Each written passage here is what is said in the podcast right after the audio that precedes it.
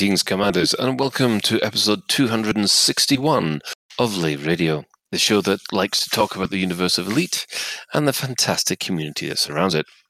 I'm your host, Commander Phoenix Defire, hey, Chief Archivist at Lave Station, otherwise known as Colin Ford. And joining me in the Orange Sidewinder bar for this episode, we have our Chief Bar Steward doing the tech. That's Commander Psycho Cal. Good evening. We have our uh, Lavian Space Program Director, Commander Kurgle. Hey, good evening. We have our Deputy Trade Attache, Commander Sovereign. What up? We have our Inhuman Resources Director, Commander Shan. Hello. We have our Head of Health and Safety, Commander Edelweiss. That's Ben Moss Woodward. It's a bit windy in here. And joining us, we have um, him of the Buckyball, the Ballers. That's um, Commander Alec Turner. Howdy doody. And of course, him of the gravelly low voice, Commander Obsidian Ant. What's going on? If you wish, you can join us live. We are actually hanging out in game, in open, around Lave Station, um, including me for once. But if you can't get to us in game, you can join us at the Twitch chat channel, which you can access through laveradio.com slash live, and click on the live chat. And then also at Twitch TV slash Lave Radio. So what we'll do is, uh, we'll, as usual, quickly go around the team, see how they've been for the last week, uh, and and then get on with it. So, Commander Psycho Cal, how have you been? Um, I've been yeah, all right. Um, well over that cold finally. Thank goodness for that. Uh, we've been well, Craig. You've been working on our quizzes on our Friday night. If you're part of the pub quizzes or you've joined uh, through Karumba's uh, victorious stream uh, team that they brought in on Friday and uh, held the lead for the majority of the quiz. It was quite close. So yeah, been enjoying doing the the quiz and getting the questions in and, and messing them up.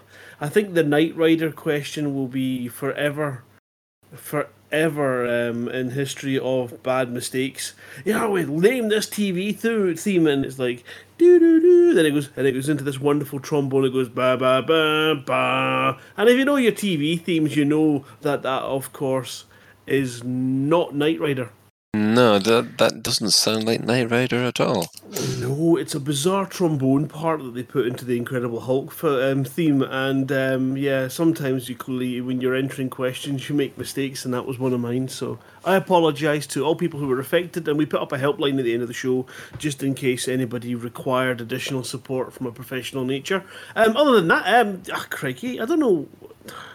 I've not played it. As you can see, I'm still downloading yesterday's patch.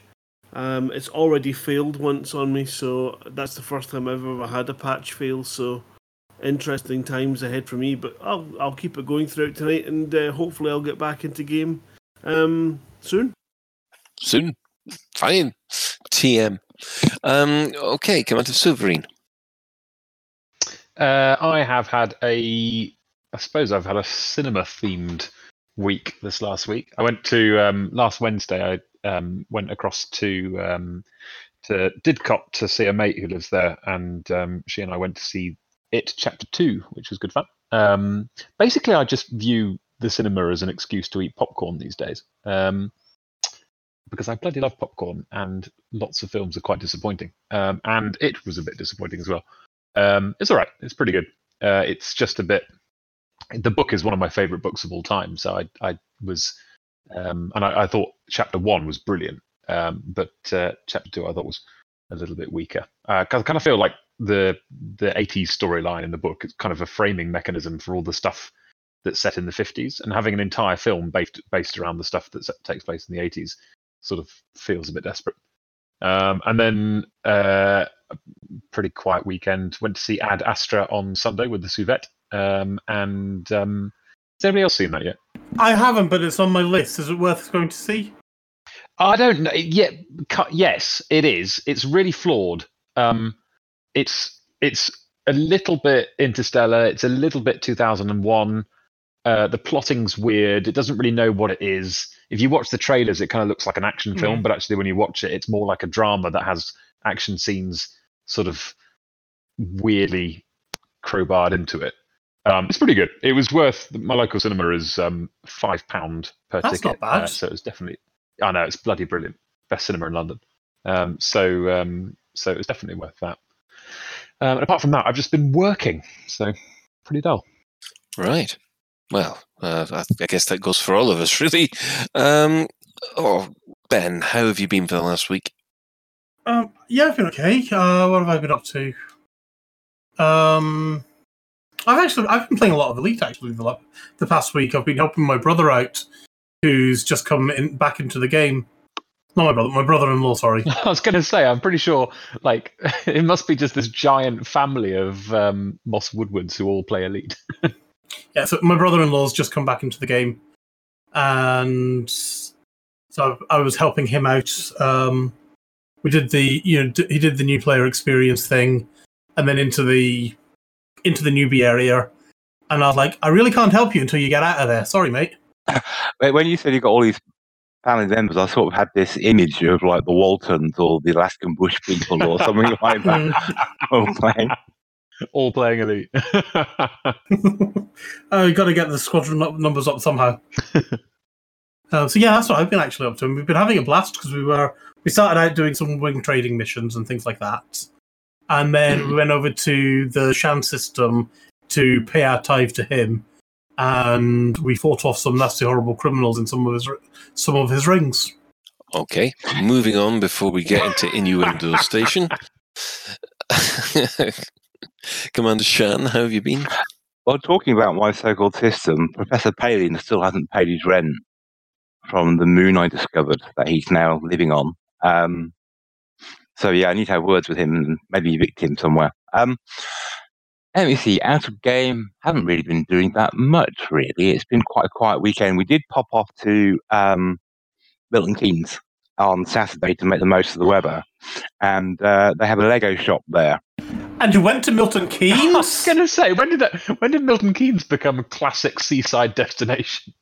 Well, it's it's an hour and a half to the seaside from anywhere else. But anyway, inside the Lego shop, they had the new 650 quid Lego Star Destroyer, Ooh, which which is absolutely immense. And they had another um the perfect Millennium Falcon one, you know, the really super detailed one for another 650 quid. wow. So I, I I tried I tried to persuade Mrs. Shan to let me buy the Star Destroyer. Uh, but it wouldn't work because she said she said, "How can we afford six hundred and fifty pounds on a Star Destroyer?" And I said, "Well, what you do, you buy two. You buy one to make, and you buy the other one to keep in a box for three or four years, and that'll be worth like Mm. three or four thousand pounds." really good point. But she didn't go for it. She says, "You want you want you want us to spend six hundred and fifty quid extra on something you're not going to pay back for three or four years?" And I went, "Yeah." And she goes, "Nah." I said, "There's a Lego Star Destroyer. Don't care." So yeah. She want she wanted to waste it on food. Can you believe it? Ridiculous. Yes, um, I'll, I'll, I'll, I'll talk to you about Star Destroyers in a minute, Shan. Um, Commander Kurgle, how have you been? Hey, yeah, I've had a good week. Uh, like Ben, I've been playing a fair bit of Elite rather than studying, so that's been fun. Um, mostly prodding bits of the game to see how little effort I can put in to get ARX out. It's been actually been quite fun. Excellent. All right. Um, well, we'll also welcome uh, Commander Turner. Alec, how have you been for the last week? I've been good, actually. I've been away. I've missed all the update um, excitement. So I was away in Devon at this incredible hotel called the Manor House, which, See, Shan, that's where you want to go when you got nice weather. yeah, there you go, there you go. Yeah, the thing. Not Milton Keynes. Well, the thing was though, Mrs. Shan and the Mini Shans, um, they had this boot camp hardcore fitness thing in the morning. So I had to stay. I had to stay and um, wait for them to turn up. So we couldn't really go anywhere like that. You could have made them run to Devon. Gentlemen, you are interrupting our guest. That's It's all only right. Alec, Alec. carry on, please. I was telling you about this fab hotel, which is dirt cheap, and it has like hundreds of tennis courts, hundreds of full-size snooker tables, ten pin bowling alleys, uh, woodworking facilities, pottery facilities, bars, all three meals, all free. It's awesome. Highly recommend it. Is it? Is that? Is that Her Majesty's? well, if it is, it's jolly nice. I, I highly recommend it.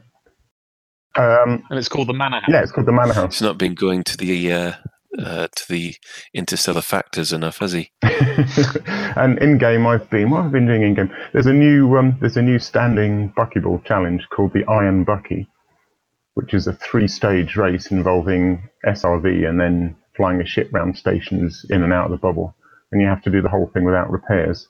So um, jolly challenging. I've just managed to get my first complete run this morning, which is good fun. If you wanted to do, if you wanted to make it a real, real Hmm. bucky, you should stipulate that people have to be drinking Buckfast for the entirety of the Oh, race, I'm- and preferably three hours before. I like it. I'm up for that. Yeah, let's do that. Oh, thank you. And um, Obsidian Ant, how have you been? I've been making the best of the really nice weather. Uh, You know, I can't believe this time of year we had like so many days in a row of cloudless sky. So uh, I think it was Saturday or Friday. Went down to Folkestone. Got a reasonably nice beach there, but they've also got a really great uh, hobby store there called Chaos Cards. I don't know if you've heard of it. No. Uh, they do a lot of Warhammer stuff there and uh, Magic the Gathering. Got pretty big discounts. And just like Shan, going in the shop and all these wonderful toys there, and they're super expensive. Sort of like a hundred pound for a box of plastic sprues with little models attached to them. and tried, I tried to convince everyone that I just want to pick up one of them. Exactly the same. They're limited life supply, so you keep hold of them, and eventually they're going to be worth three or four times the price. I, I, Uh, bathroom update. oh, Brant says there isn't one. There's a bathroom, just to clarify. There is a bathroom still. The bathroom is still there, um, but there is not an update. Actually, the, the update is that uh, my son, who worked in McDonald's up until a week ago, will be joining us at the beginning of next month with the sole purpose of getting this job done. Oh, So that's going to be interesting. And yesterday, yeah, I said goodbye to my, my only other son now because everybody's now, they're all adults. I've got no kids anymore. He turned 18 yesterday. It doesn't matter, Cal. You'll never be free of them. Oh, God, I know. I've already had to spend the entire last night taxiing. yeah, the dad's taxi never ends, as I am discovering constantly. Well, let's see. Um, apart from playing a bit of Elite and Animal Guy, the um, uh, I have been getting my alt up and ready to start doing a bit of bit of power play because I've decided that this alt is going to be my power play alt, and she need and and in order to get that up and running, she needs a decent ship. So it's going to be a case of stick the Cobra Mark three for a little while, then go uh, mining until I get something decent. Uh, apart from that, well, I, I came off my bike today. That that was fun. Yes. Oh no. Yeah, basically, I clipped a f- I clipped a fence and went into a bramble bush with nettles. So, yay! I'm I'm I'm Is it on video? It on video? um, no, but I think the school kids across the road were actually um, wetting their pants laughing. Falling off your bike in front of people is just one of the worst things. Isn't yeah, especially when you end up. Oh yes, but not as bad as Commander Fletch, who actually made the BBC News. What did Fletch do? was he cycling through a through a massive puddle, No, or did he? it's not that at all. No, his car's floating in the middle. Is that Fletcher's car? The silver one, yeah. Go on, put the, Grant, if you've got the link handy, I'll chuck it in Twitch chat for people. Oh, It- it- okay, hold on. Let him. a little- it's on. the- It's just he, he was uh, for a while. He was actually the uh, the mini news icon when you shared the link. Oh, to brilliant. It. Um, but they've changed that since to try and get sympathy because obviously all they got was abuse. Um, let me. let me just get the link Oh. for you. Um, it was. Uh, Did- Was it was it a clip of him actually driving it at the water and then stalling? Well, you know what makes it even even worse uh, for the poor poor guy is the fact that um, not only did he his picture uh, make it to the page. So if you look here, here's here's the BBC website. That is his car. But there are uh, there are tweets of um, videos of his car being rescued. Um, so we scroll down all this wonderful weather, and you see all these later pictures. There was another wonderful picture uh, that showed the two lanes of traffic stopped, and this one poor wee silver car floating and bobbing away. Um, again, that was poor Fletch. There he is. There. He said he was doing fine until a truck went past, then it just kind of floated him out a bit further. our, our, our thoughts are with not- you, Fletch. Just a little bit, mostly our laughter. But you know, thank goodness it was you, not somebody else. Oh yeah, I forgot about that. Yeah, I must admit it's it's been an interesting swim to work at the moment, especially in Manchester. All over, I think. So moving quickly on, well, obviously there's been an awful lot um, happening in the last week, both in the community and and obviously with the patching uh, going on. So. Uh, there's two things to mention uh, from leftover from last week's show. First thing to mention is that, uh, and we'll probably go into this in more detail. Uh, we were under the impression last week that you we were not go- you were going to be able to purchase ARX or deal with the store just from the main menu. Turns out that was wrong, and we'll be probably talking about that in, in greater detail. And also the the initial analysis we did, although um, I've been reliably informed was we weren't off the mark by that much. Uh, we got the prices wrong. They they actually released a new set of prices about an hour before the show, and we didn't have time to redo them. So, moving on from that, obviously we've got September update patch one, which I do believe Grant is still trying to download. It took me about three hours to download mine last night. Anybody else have problem actually downloading the thing? No, it took me 30 That's fine. Yeah. Hate you both. I hate you all. Um, oh, well, it turns out my bindings are my bindings are my fault because basically I tried to remap the store, but unfortunately it's wiped the bindings from other parts of the game, which has Oops. really wound me up. Oops! So I've set all that back up. So we have um, the first September update. Well, the first patch update. Um, I take it everybody has actually gone through the uh, the new Yes. training mission. Oh yeah, It's lovely. I like it. Yeah. Yes, and I must admit, is everybody completely happy with that part as far as you're concerned? No, No, Yeah. Yeah. No, right? no, no, because you can't you can't use flight assist. Ah, no, I was going to come on to that. I was going to come on to that in a minute. You see, that that's one thing. As far as the actual um, tutorial is concerned, did it work for you? It worked for me as a tutorial, yes. Um, Yes, just as a tutorial. I'm not on about what the plum facility is because we all want that facility out in the game so we can all race around it. the bit of uh, the You know, you know what I'm saying. the bit of the tutorial I wasn't happy with was I can't. Well, maybe I'm missing something. Someone might be able to tell me where to find it. But there is nothing in any of the tutorials about how to do exploration in Elite. No training on how to use the. There's nothing about the FSS scanner, and I No. don't think there's anything about balancing your power either. Or No. is it Isn't- isn't there a video? Basic flight controls. Yeah. And docking and taking off. That's Hasn't hasn't Adam Woods done one of his training videos on the FSS? There is that, yes.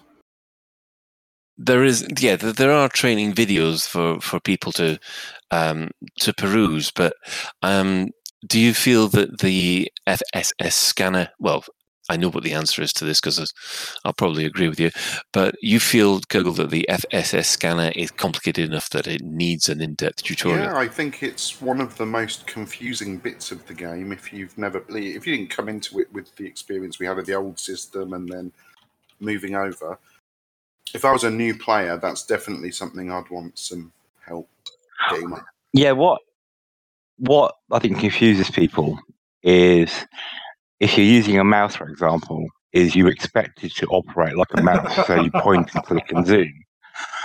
What you need to get your head around is actually you're using it as a controller. So if you if you think about the camera movement in the FSS scanner as a controller, not a pointing device, it kind of makes it easier.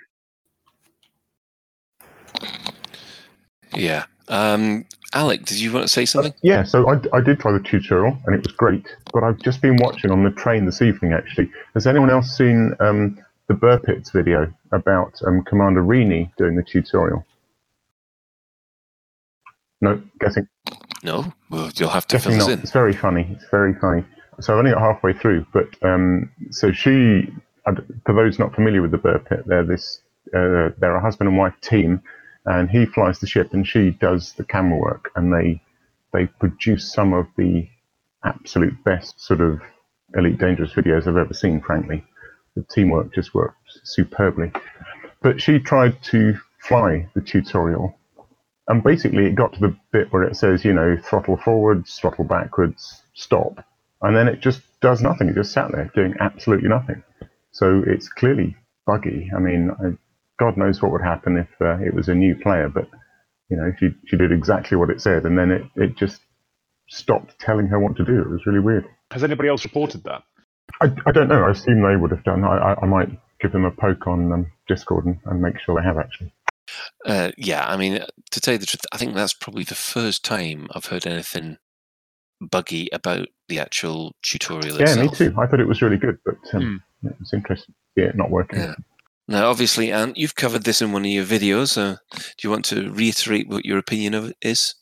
Yeah, I've, I've, really liked the tutorial. I mean, I've been through it a couple of times and I didn't experience any bugs or issues with it. I think it does what it set out to do and it does it very well.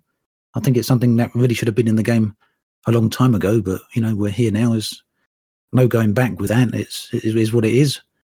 And I think out of all the problems that there were with the September update there, this was one of them that, in my mind, was pretty much flawless. It was exactly what the game needed, as I mentioned in the video I put out. Yeah, I, I, I think it's universally agreed that the uh, the tutorial it is basically the high point of this patch, even though it's probably the major point of the, the major uh, thing for this patch. Um, has anybody else got anything they want to uh, discuss about this one? Oh, one thing that I think that the tutorial does, which I was really pleasantly surprised about, is that it links from the tutorial. It doesn't just dump you off at the end place and then bugger off and leave you alone. It actually leads you in and you land, and then the commander who's done your flight training goes off and tells you, uh, goes off and basically gives you your first mission as well. And I thought that was a really nice addition that I wasn't expecting. I just wish they'd do more more of that, please. Yeah, it's nice that it's sort of embedded in the in the game world a bit. Yeah, I mean, I must admit that the the way it links into the actual newbie area, so that you can get your your training wings after after the well, you you kind of get a better feel for for the game in the newbie area. It's um, I I think that is really well done, especially from my point of view as when when I started this character again. I love the implementation of what they delivered. It was really good. Yeah, yeah, it's really nice. I, I had a really nice suggestion today, actually, with the tutorials, which is that um, you know, so the commander sort of leaves you and says, "Okay, you can go off and do your first mission." Mhm. It'd be really nice if they had a set of other tutorials to cover mining, trading, exploration, and there was some kind of you know, come back and speak to me again if you want to learn more about it. Yeah, I think that'd be neat. And they might do that. They might. but They could do that. yeah, they could do it, but it had they have had Yeah. six months to create this one particular mission. So Maybe we don't know that they've spent six months on it. Yeah. So, I mean, uh, do we all agree that we all want that flight um, training section to be copied into the main game for us, us, to, us to use? God, yes. Yes, I suppose. Oh dear, he says. What would I ever do now? More assets is generally good, Mm. isn't it? I, I think that's one of the things in the forums and on Reddit is being asked for again and again and again. So, um, yeah, thumbs up for that idea. Whether or not anything will be done about it, we don't know yet. So, um, moving on to the next section, it's obvious that um, one of the biggest sticking points has been ARX and the way ARX have been implemented in the game. Shan, do you want to start us off on this one? Are we still in development news, or are, we moving on to the main topic? Well, to tell you the truth, this is the thing because it, it you can't really discuss all this stuff and keep it separate because you know this. I mean, Well, let's let's start from development news because we still have our a live radio apology to make, haven't we? Um, the yes, I mean apparently you do not earn ARX by doing CQC, and that was a intentional design decision. by Frontier, Mhm. which I find a bit puzzling because if any area of the game needed a boost in terms of incentive to play at CQC, That is baffling. so it may well be a technical thing. So you know, in that it may uh, the link between CQC and ARX may be too difficult for them to do in the time they had. I don't know. I'm just guessing. I, I agree it's baffling and I don't understand it, but I'm assuming there was something that stopped them doing it, other than just being daft. I really, really hope that it was a technical issue that means we don't have ARX, as opposed to a design design decision. Well, they say it's a design decision when people raised it on um, on the issue tracker. Um, the one thing that um, didn't uh, I didn't expect to get ARX for CQC because for ages they have requested uh, you know materials and and com- you know the, the uh, engineering materials and components that that you can scoop. They've been asking for those as rewards for doing CQC since since basically. Um, at the beginning of Beyond. The difference there, though, is they have a material effect on your game, don't they? Whereas the the ARX are just cosmetics. It shouldn't make any difference, though. I mean, realistically, playing CQC is is playing Elite Dangerous. It's just playing an isolated silo of Elite Dangerous that doesn't affect the main game. Don't get me wrong, I agree with you that they could reward engineering materials for CQC. I just see that there is a difference between engineering rewards and ARX. Yeah. Okay. Yeah. Yeah. Um, now, obviously, when I mean, we're all disappointed by this one, aren't we? What? Wh- Which the CQC emission? Yeah. Meh. Is there a universal consensus to, to this as a as a bit? I'm disappointed for the people who who are disappointed. Yeah, I think I'm with Shan there. If if I played CQC, then I would be very disappointed I couldn't get ARX by playing CQC. What I think is a little bit of a missed goal is that I would have been encouraged to play some more CQC Mhm. if I could have got some ARX out. okay. Well, the thing is, though, um, CQC isn't actually that skillful. Um, what is more skillful is buying a fuel scoop and then selling it again and again and again to get your arc. That's right. Okay. Do we have a sarcasm indicator? Can we play? Can, can we pay for pl- things using PayPal? No, and also, well, sorry, I'm going to soapbox Oh time. God, sorry, I didn't I- mean that, Colin. I I'm think- sorry. Well, one of them. No, no, one of no, not only, only a small soapbox. Um, one of the things, one of my pleasures on a Friday afternoon or lunchtime was taking a break to look at the store and do some shopping in the store before I came back to work. So you know, you could look, you could look through the paint skins, and then you could try that when you get home. And it's bizarre that you can't actually get to the store outside of the game because I would have thought quite a lot of their revenue comes in on a Friday lunchtime with people Yep. browsing the net. Yeah. I, I must admit that's how I've normally done that kind of uh, shopping. hundred percent of my past purchases have been made on a Friday afternoon. I would think. I think there was a post from Will or somebody on the forums today saying that they are looking into doing that. Oh, good. That you know, bringing it back into uh, onto the website. But the PayPal side is also a bit bizarre as well because there, there are some there are some players or some yeah some players who don't actually want to have a credit card or indeed can't have a debit card for some reason. And that PayPal is the only way they can shop online. And so again, it seems to be cutting off a potential revenue stream for them by not having PayPal. On the other hand, and being a bit fair and balanced about it, perhaps they were having lots of issues where people would buy something using PayPal and then apply for PayPal to get it refunded. And they then had to either remove the paint packs and all the faffing around that goes with that. So maybe that's why they took it away, being a bit generous with them. Oh, cool. Yeah, I just wanted to read out that statement because I just managed to find it actually. Um, so somebody said, Will, can you confirm if there will actually be a dedicated web store as per the FAQ or not? The Game Extras link on the Frontier store now just goes to the Buy ARX page. And Will chipped in and said it's still planned and we should have more information about it soon. TM. Ben? there's also an issue with anyone who hasn't redeemed their LaveCon and various other tickets um, that you can't actually go off and redeem a code. Um, the all the instructions in the tickets don't work anymore. Actually, I think I raised that, and it turns out you can. You, yeah, you can't do it in game, but you can do it if you go to the out of game place to do it.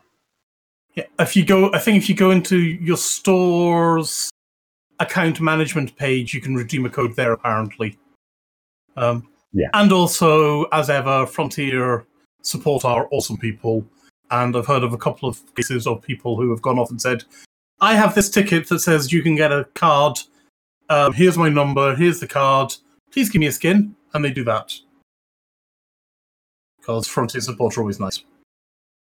The other thing I found, it, it doesn't really affect anyone now, but did anyone else notice that for two or maybe three days after the patch landed, the ARX page wasn't actually online? So Yeah, I noticed that. immediately after the patch and for a couple of days, you couldn't actually buy ARX, which I just thought was bizarre. It's very hard to find. Well, for a couple of days, you couldn't actually access the livery.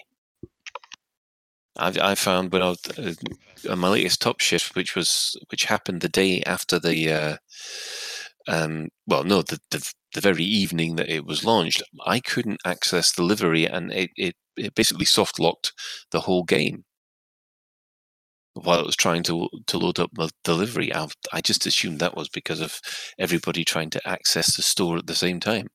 Anyone else get that? Yeah, it was a bit. It was a bit strange because I think I, I commented on one, on one of the discords I was on. Is that if it was me, I would have had a whole lot of paint packs lined up and everything already. So when you go, the hype, if you like, the excitement about the ARX system was at the very peak, and that would be then when you get your most revenue for your paint packs and stuff like that. And it's a bit strange how the back end bit didn't seem to be ready in time. I mean, it's almost as if they rushed rushed release. Sovereign. Um, this will this will come in. This will sort of um, touch on what we're going to talk about later. But this again, this is another reason that the the patch should have had a beta period. Um, if the store wasn't ready, and if you've got the game, if you've got the game plugging purchasing a, a, a new currency, and the new currency site isn't even even available, um, just just set the official release date as a week later and and frame that first week as a beta period. It just would have it would have made so much sense.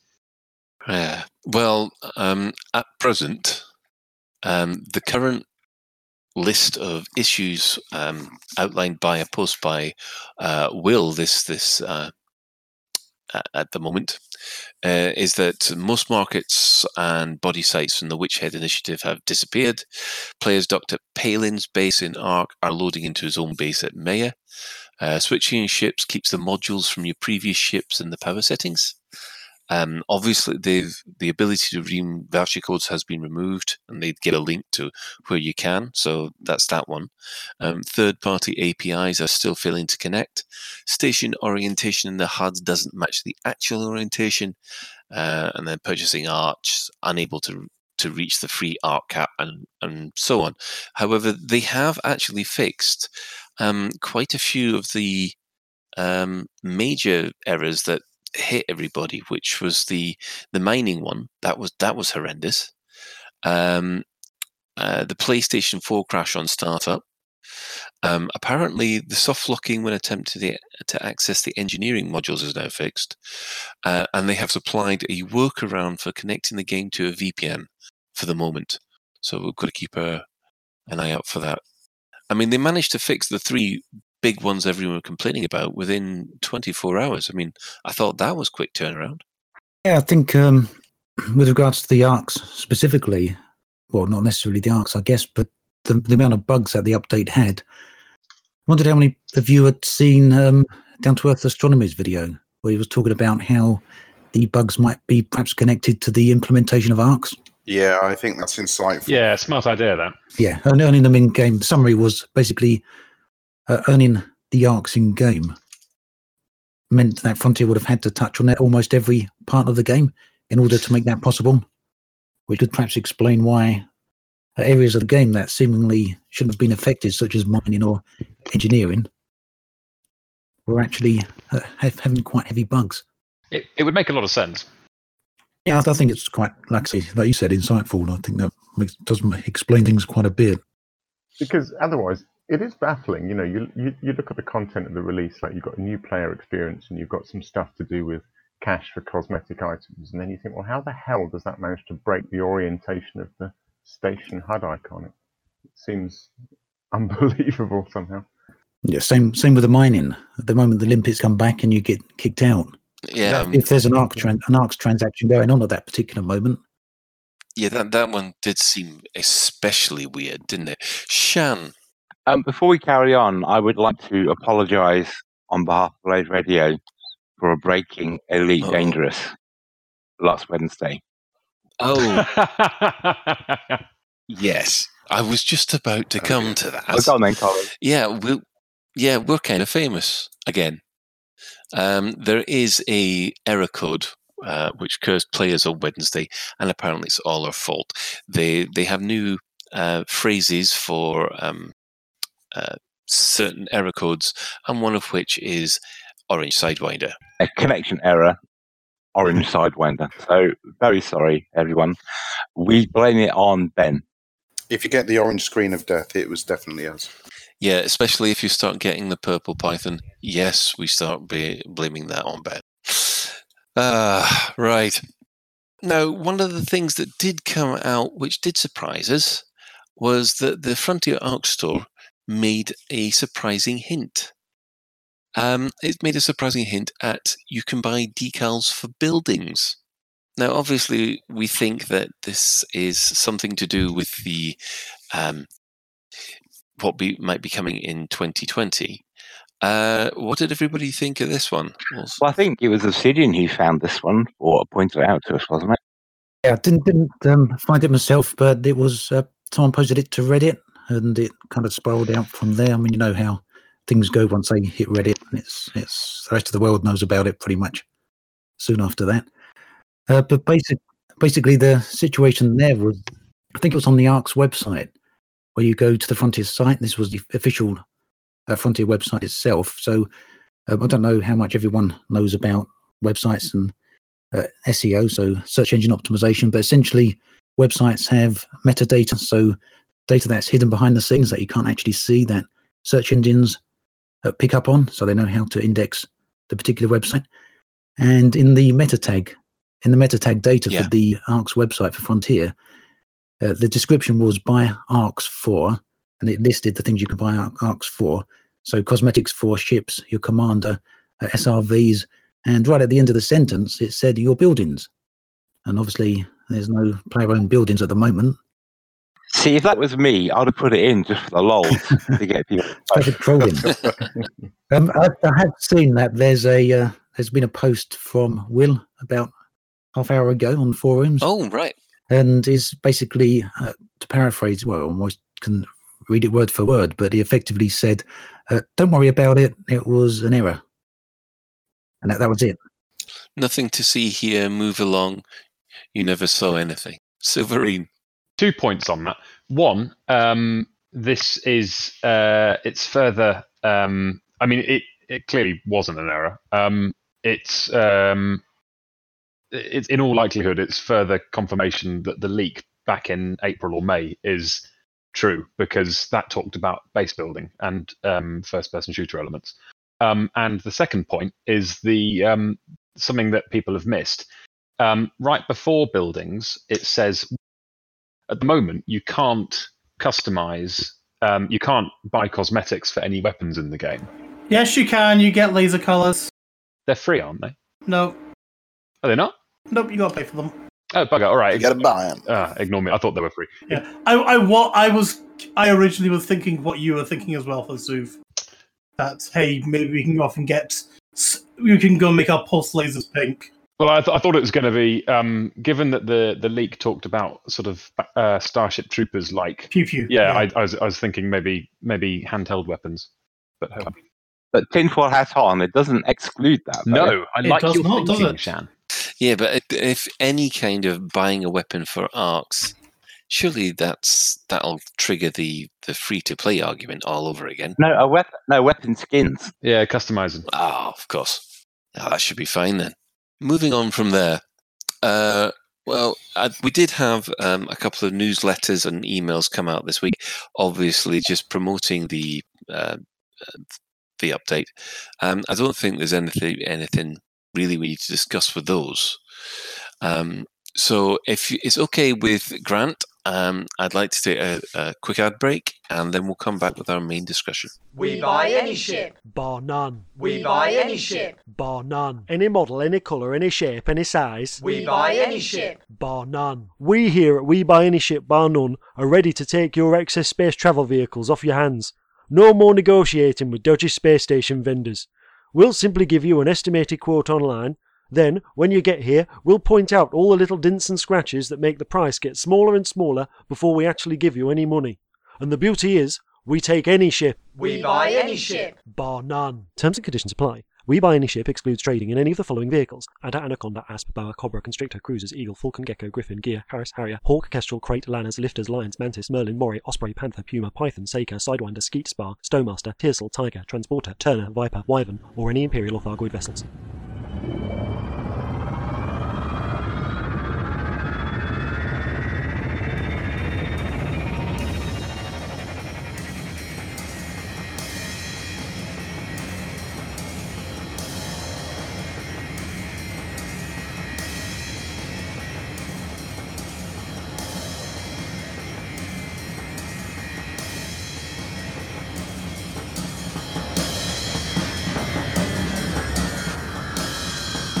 Choose life. Choose a ship. Choose a career. Choose a cargo. Choose a fucking big ship. Choose palladium, gold, and electrical tin openers. Choose good health, low cholesterol, and ship insurance. Choose fixed interest loan repayments. Choose a space station. Choose your friends. Choose leisure wear and matching luggage. Choose a paint job and hire purchase in a range of fucking colours. Choose decals, exploration, and wondering where the f you are on a Sunday morning. Choose sitting in that chair, running mind numbing, spirit crushing trade routes, stuffing fing junk food in your mouth. And choose rotting away at the end of it all, pissing your last in the void with no one out there to hear you bury or do anything as you drift away in cold space. Until some comes along to steal your ship, your cargo, and your clothes, leaving your bones floating out in space. Choose your future. Choose life. But why would I want to do a thing like that? I choose not to choose life. I chose something else. And the reasons? There are no reasons.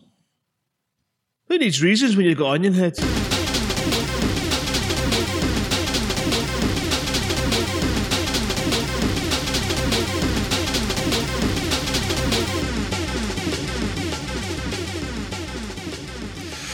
Well, welcome back. Now, uh, for this next section, we've just like um, our, our guests to to make a an observation about the the basically the public reaction uh, to the patch so far. I mean, it's it's been pretty intensive um, for those of you who've been following the forums. So, um, who'd like to go first? Yeah, I can do that. That's fine. It's been a bit of a funny one, hasn't it? I know there's there's been a lot of anticipation for the update, and I think, to be honest, that's a large part of the problems is the fact that it's only the second update of the year.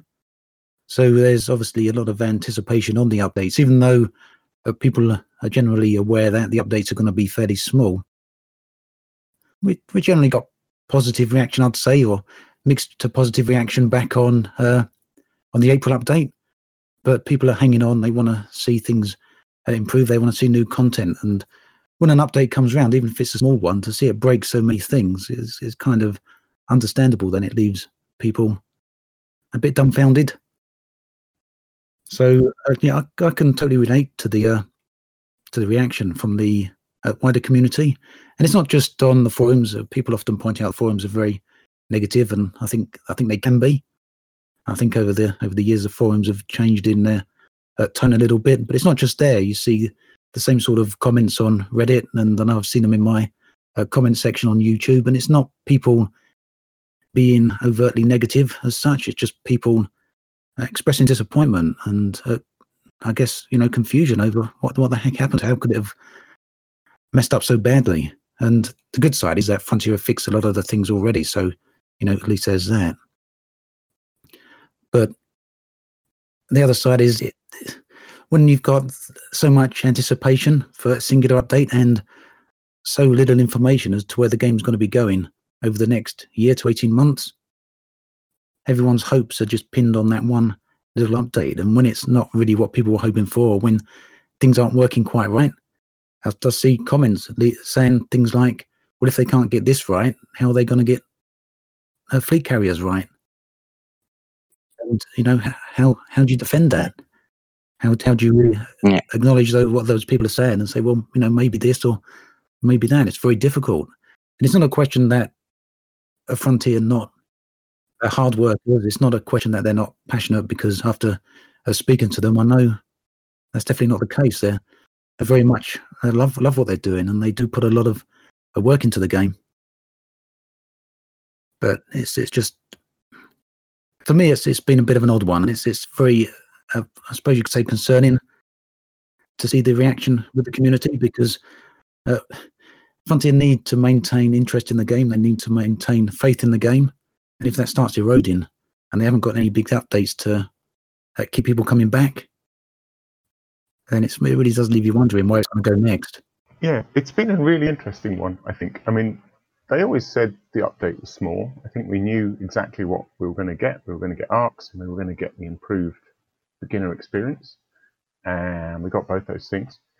Um, I was away, so I kind of missed it initially, and I had pretty terrible Wi Fi where I was. And then I started to sort of get little sneak peeks of what was going on on the forum. And um, yeah, it was clearly, you know, there was this incredibly negative reaction sort of spreading across the forum. Now, I, I mean, for me, I think there's there's two reasons for that. One is I have no problem with ARX themselves. A lot of people are, are really seem to be picking ARX apart in all sorts of ways that kind of quite annoy me actually. I, I can see some really good reasons for putting ARX into the game rather than relying on actual financial transactions and taking overheads on on the hits on credit transactions and things. There's loads of good reasons.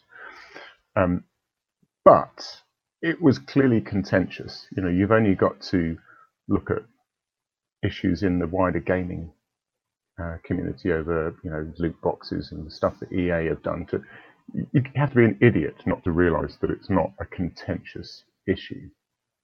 And so one of the problems, and it and it's clearly spread like wildfire across the forums. I don't know about um, Reddit because I don't really go there. Is the whole thing of, of making the store button so prominent. I mean, even a different color. You know, if it was me, I would have gone exactly the opposite way. It's obviously a contentious issue. Keep it quiet. Keep it discreet. People know it's there. They'll look for it. But don't go and shove a big blue store button in everyone's face. It's the most idiotic thing they've ever done. Um, so that's one thing, and, and, and that's, I think, pissed people off because everyone that's kind of got their conspiracy theories about why Frontier are doing ARX immediately are kind of they're triggered by that. And then the other issue is just the bugs. You know, it's, it's a simple patch, new beginner experience, ARX, and, and but all the other bugs that went with it that are seemingly so unrelated, it really felt like one little step forward for beginners and five massive steps back for for experienced players. Ben, do you want to jump in there? Uh, yeah, yeah. I was just going to say, I wonder if Frontier have shot themselves in the foot a little bit with how the April update was also billed as really quite small, but Frontier managed to sneak a couple of other little bits and bats in there for the more experienced players, as well as the new stuff that they gave us. And I wonder if we were expecting a couple of little breadcrumbs for the more experienced players as well. We got chevrons on the throttle. What do you want? I do like my chevrons. You just wanted that. Oh, and one final thing. You wanted one of those. Yeah, yeah. Obsidian Ant. I mean, personally, I'm okay with the update being a small one. We we knew, I don't, don't know how long we've known that it was going to be. Uh, this year wasn't going to be uh, large updates. We've done that for probably around a year now at this point, I think, haven't we? We have, yeah. Um, so yeah, I've, I've got no issue with that. Uh, it's it's just I think Frontier need to keep an eye on the gen- general attitude in the community and the general sentiments because uh, I'm seeing a lot of uh, people who are, are generally the old, what perhaps some people would call the old faithfuls or the old, uh, some people say the white knights or the fanboys, you know, whatever way you want to f- phrase it. A lot of the old, old school people are even saying the same negative things. It's getting to the point where I think Frontier perhaps need to say something, and it needs to be something that's not the typical uh, corporate PR speak. They need to come out and just explain perhaps what happened and what they're going to do for the future, how to avoid this sort of thing again. They need to do something to try and restore a little bit of faith because it's going to get to the point, if they're not careful, where, uh, well, it's going to be very difficult for them to recover from. The other alternative is that they just ignore it and hope it goes away. But as I've said elsewhere, every time they do that sort of thing, it does tend to work. People quieten down after a while. We know what gamers are like. Leave it long enough, they forget about it and move on to the next thing. But every time you do that, you're always going to leave behind a slightly larger audience of dissatisfied people. Okay. Um, well, what we're going to do is, I mean, moving on from there, the main thing about uh, the reaction to the bugs uh, on this, um, we wanted to ask this, this question that you know these bugs were normally fixed quite quickly. I mean, there are some outstanding, and the reaction from the community was pretty harsh, to be honest. So, um, starting with uh, Shan, um, the main question we have to ask is: Do you feel that the community is too harsh on Frontier? I think it is because, but in different ways. I mean, there's one thing that's absolutely clear, and I, I can say this because you know I've been fortunate to be around Frontier and whatnot. Is the people who code the game, who write the game, who do the artwork and the sound, they are passionate about Elite and very proud of the work they put into it. And to have a community, if you like, tell them that their work is horrible, rubbish, it missed the mark and they should quit and become a bin man or whatever it is, is immensely sapping from a morale point of view. So I would dis- I would distinguish between the, the people who actually put their heart and soul into this game, and when we do critique the game and what, Frontier do, in the back of our mind, we should ha- we should ha- we should ha- remember these are real people who put a lot of work and passion into their game, and how we phrase our criticism and our comments, I think always should have always should take reference of that. now, now saying that, um, there are three areas of an MMO um, or any online game that kind of all relate. There's the production of content for players to do. There's the provision of a stable environment for players to play the game, and then there's the respect for players' achievements and the progress that they've done. And I would suggest that Frontier's processes are failing in two of them, of that three. Um, the first one, I believe, the processes are failing at is the provision of a stable environment. And I was thinking about this today. Is that we always say, "Don't play on, don't book the day up on patch day," but we shouldn't have to say, "Don't book the day off on patch day," because the reason why we say that is because we know there'll be problems and things will fall over and things will disconnect and da da da da. But if it was, if the processes in testing were more refined, maybe you wouldn't need to say don't play on patch day because you wouldn't then have that the issues. The one thing I couldn't stop you about there on patch day itself, that's actually the day when they have to take everything down to upgrade it. You can't play on patch day because basically there isn't anything there. Well, correct, but whenever it's back up, then there's always issues. Now, I would also actually take from a technological point of view, there are other games out there that manage big updates without actually taking down entire servers. So there is an architectural solution to this. Now, yes, it may require a rewrite and etc. etc. but it's not an insurmountable problem. Um, but the second part, I believe, frontier processes are failing is in the respecting of players' progress and of their achievements. And the reason why I'm saying this is because one of the events that happened was the uh, biggest gold rush you missed, which was a Commander Place video where there was a bug where you could buy one of the fertilizer out, um, items and sell it again for 10,000 credits a ton profit per ton, which meant players could rack up between five and six billion credits per hour. And I, I know this was reported some 12, 14 hours before it was fixed. So players had that amount of time to do that. And on top of the botting, on top of the exploiting, on top of the cheating, on top of the toxicity of, you know, and Frontier's reluctance to do anything about it, I believe severely undermines the the, the, the players' experience and the community as a whole. And to be honest, it's sort of the point that is if Frontier isn't going to do anything about the exploiting, the cheating, and whatever, and essentially not care about the live state of the game, then why should we as players? Well, why should we play it properly? Why should we just download whatever cheats we want to and fill the boots? Okay, good points. Um, Silverine, do you want to jump in there? Yeah, the um, just to echo what Shan said about about conduct and uh, I guess decency.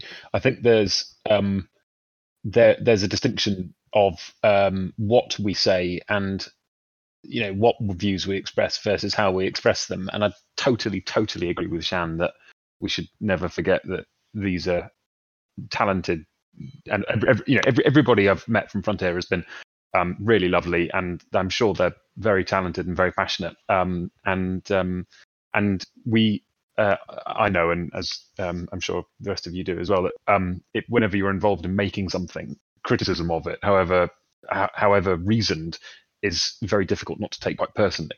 Um, that said, uh, there is there is an equally strident sort of segment of the community which, which is sort of um, which seems to come down on anyone who um, uh, who expresses reasoned criticism of the development of, of Elite Dangerous, and there, there seems to be a, a, a, little bit of a of the of a viewpoint of um, game development is hard. Don't don't criticize anything. We're lucky to get anything, sort of thing. Um, and I think the reality is somewhere between um, between the two of those. Like, you know, th- th- these people are passionate and doing the best they can with a game engine that's now five years old, um, with an awful amount loaded into it, much of which was not planned back in 2013.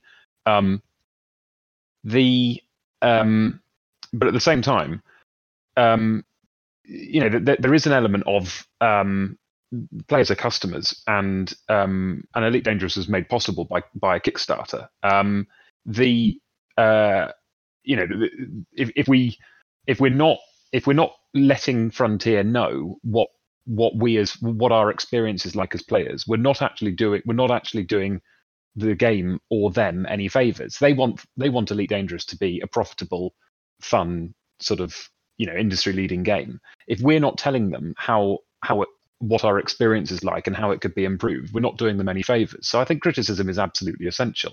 Um, yes absolutely politeness decency um, make it about m- make it constructive make it productive um, but definitely we need to be if if frontier are making changes or making design decisions which are demonstrably making the game worse um, and making us less want to play it less. Absolutely, we need to tell them. We, we sort of have a duty to. Um, anyway, um, that's that's all from me. Um, Ant, did you want to comment on any of all of that and what Shan said? Yeah, it was exactly. Just had the, basically the same point. Really, yes. Okay. Don't want to go on too long, otherwise I'm just going to be repeating exactly uh, what you you said. Well, your voice is much nicer than mine, so I am sure our, our, listeners would probably quite like that. I think the biggest issue is that not so much that there's so much negativity out there, but rather how people sometimes phrase it. And it's the internet for you, I guess. People can be very, very harsh, very, very critical. I don't think they really consider sometimes that there's actually a person on the other end, or if, if they do, they don't really care. Um, there's a there's a general lack of responsibility for what people are saying. There's no real comeback. You can say what you like, and generally you're not going to get. Mm, yeah, yeah. And you know that, that's on the wider internet on something like on YouTube because obviously on, on YouTube the content creators got to moderate their own channel and some don't, so they can be really toxic. and it comes down to places like the forums as well, where if there's no uh, comeback from people trying to troll, they they can keep within the policies, but still uh, troll. They can cause quite a negative environment, and it just just goes on. I think it really everyone who's got any reasonable bit of sense on them knows that there's a difference between constructive criticism and, and being a, a bit of an ass. Yeah. And some people are a bit too much on the at strong end. But again, it comes down to how far a Frontier willing to deal with some of these things because they are a company. It's, it's a two sided thing. On the one side, you've got people who are quite rightly saying they're a customer. And if you bought a car and that car didn't work, or uh, you went and bought a Tesla car and they did a software update to the car which which trashed it, quite rightly, people are going to be unhappy about that. And it'll be in the news and people would wonder what the heck's going on. And Tesla just coming out and saying, oh, well, development hard wouldn't really cut it, even though they're right, development is hard. But just because it's a game, I, I can understand the sentiment from players that say, who say it doesn't really excuse it. But that's not to say that bugs aren't to be expected because obviously they do happen. And I think this time round, Frontier have done a good job of getting the big bugs under control but there's still some of the older bugs that are there. So I think really what's happening is that there's a big build up almost year on year of all these issues that are really causing this negative sentiment. And it's compounded by the fact that Frontier are pretty much quiet. I mean, they're, they're quite happily put posts out and say that we've identified this issue and this issue is being dealt with and that issue's being dealt with. That's, that's not a problem. It's the fact that, as, as Shan mentioned, there's, there's a, especially a toxic element in the community, which some might say is growing. And none of that seems to be dealt with, whether it's dealing with uh, trolling on the official communities or whether it's dealing with um, people who outright exploit the game. Just I feel it's something that Frontier need to be a bit more uh, proactive with. And it's not necessarily a really harsh criticism on them. I think they just need to take stock and have a look at what's going on. Uh, maybe we see it different with being on the outside. I don't know. But I think you're quite right when you say they are people in the company, they are individuals, and some of it they are going to take personally. Okay, Shan, do you want to take? Yeah, I was I was going to sort of like follow up on, on a couple of things, um, and that's why I said earlier it, it's about processes rather than people. I believe be- because you look at the testing and you think, well, maybe there's something they can do for the testing processes to prevent a lot of this stuff happening, whether it's betas or whatever it is. Uh, but I, I want to focus in on the effect on the live game of not dealing with these issues, uh, of exploiting botting and whatever. Because while they're focusing quite rightly, I believe, on the new player experience, having and, and this is going to sound a bit strange, but the people at Frontier are regarded as friends, and I- I've met them in LaveCon and etc. etc. And to see people on streams on the forum basically taking the piss out of them for not doing whatever it is, or not acting on the exploit they've just gone and done, or the intentional griefing and idiocy they've just gone engaged in, not seeing Frontier do that and then taking the piss out of them, that kind of gets me gets me annoyed because it's like, hang on a minute, you're taking Nick out of one of my friends, and then not doing anything to stop it. And it's like, why the heck aren't Frontier protecting their employees who are being made a laughing stock of by the Frontier processes? And I just don't get that. Um, yeah, maybe maybe just a sort of wider observation that I had um, this afternoon when I was thinking about this show, actually, which is I don't know if there's any psychologists amongst anyone in the guests here, but I wondered if there was a. It sometimes feels on the forum and things, and I guess Reddit too, that there's there's like a natural human tendency towards. I don't know about negativity exactly, but, but having faith is used a lot on the forum. I've still got faith in the game. I've still got faith in Frontier. I think somebody else has, has used that on the show tonight already. And it's like we have this word for when we believe in something, but I don't know. I, I'm not sure there's a word for what naturally t- tends to happen when people lose faith. Is that they they drift away from believing in Frontier, believing in the game. And, and what people start to believe is, is quite extraordinary. You know, people start to believe that nobody's working on it, that it's in maintenance mode, that um, that they're, they're just after our money. It's it's really extraordinary what people will start to believe, and, and they just they just seem to naturally want to look for the negatives.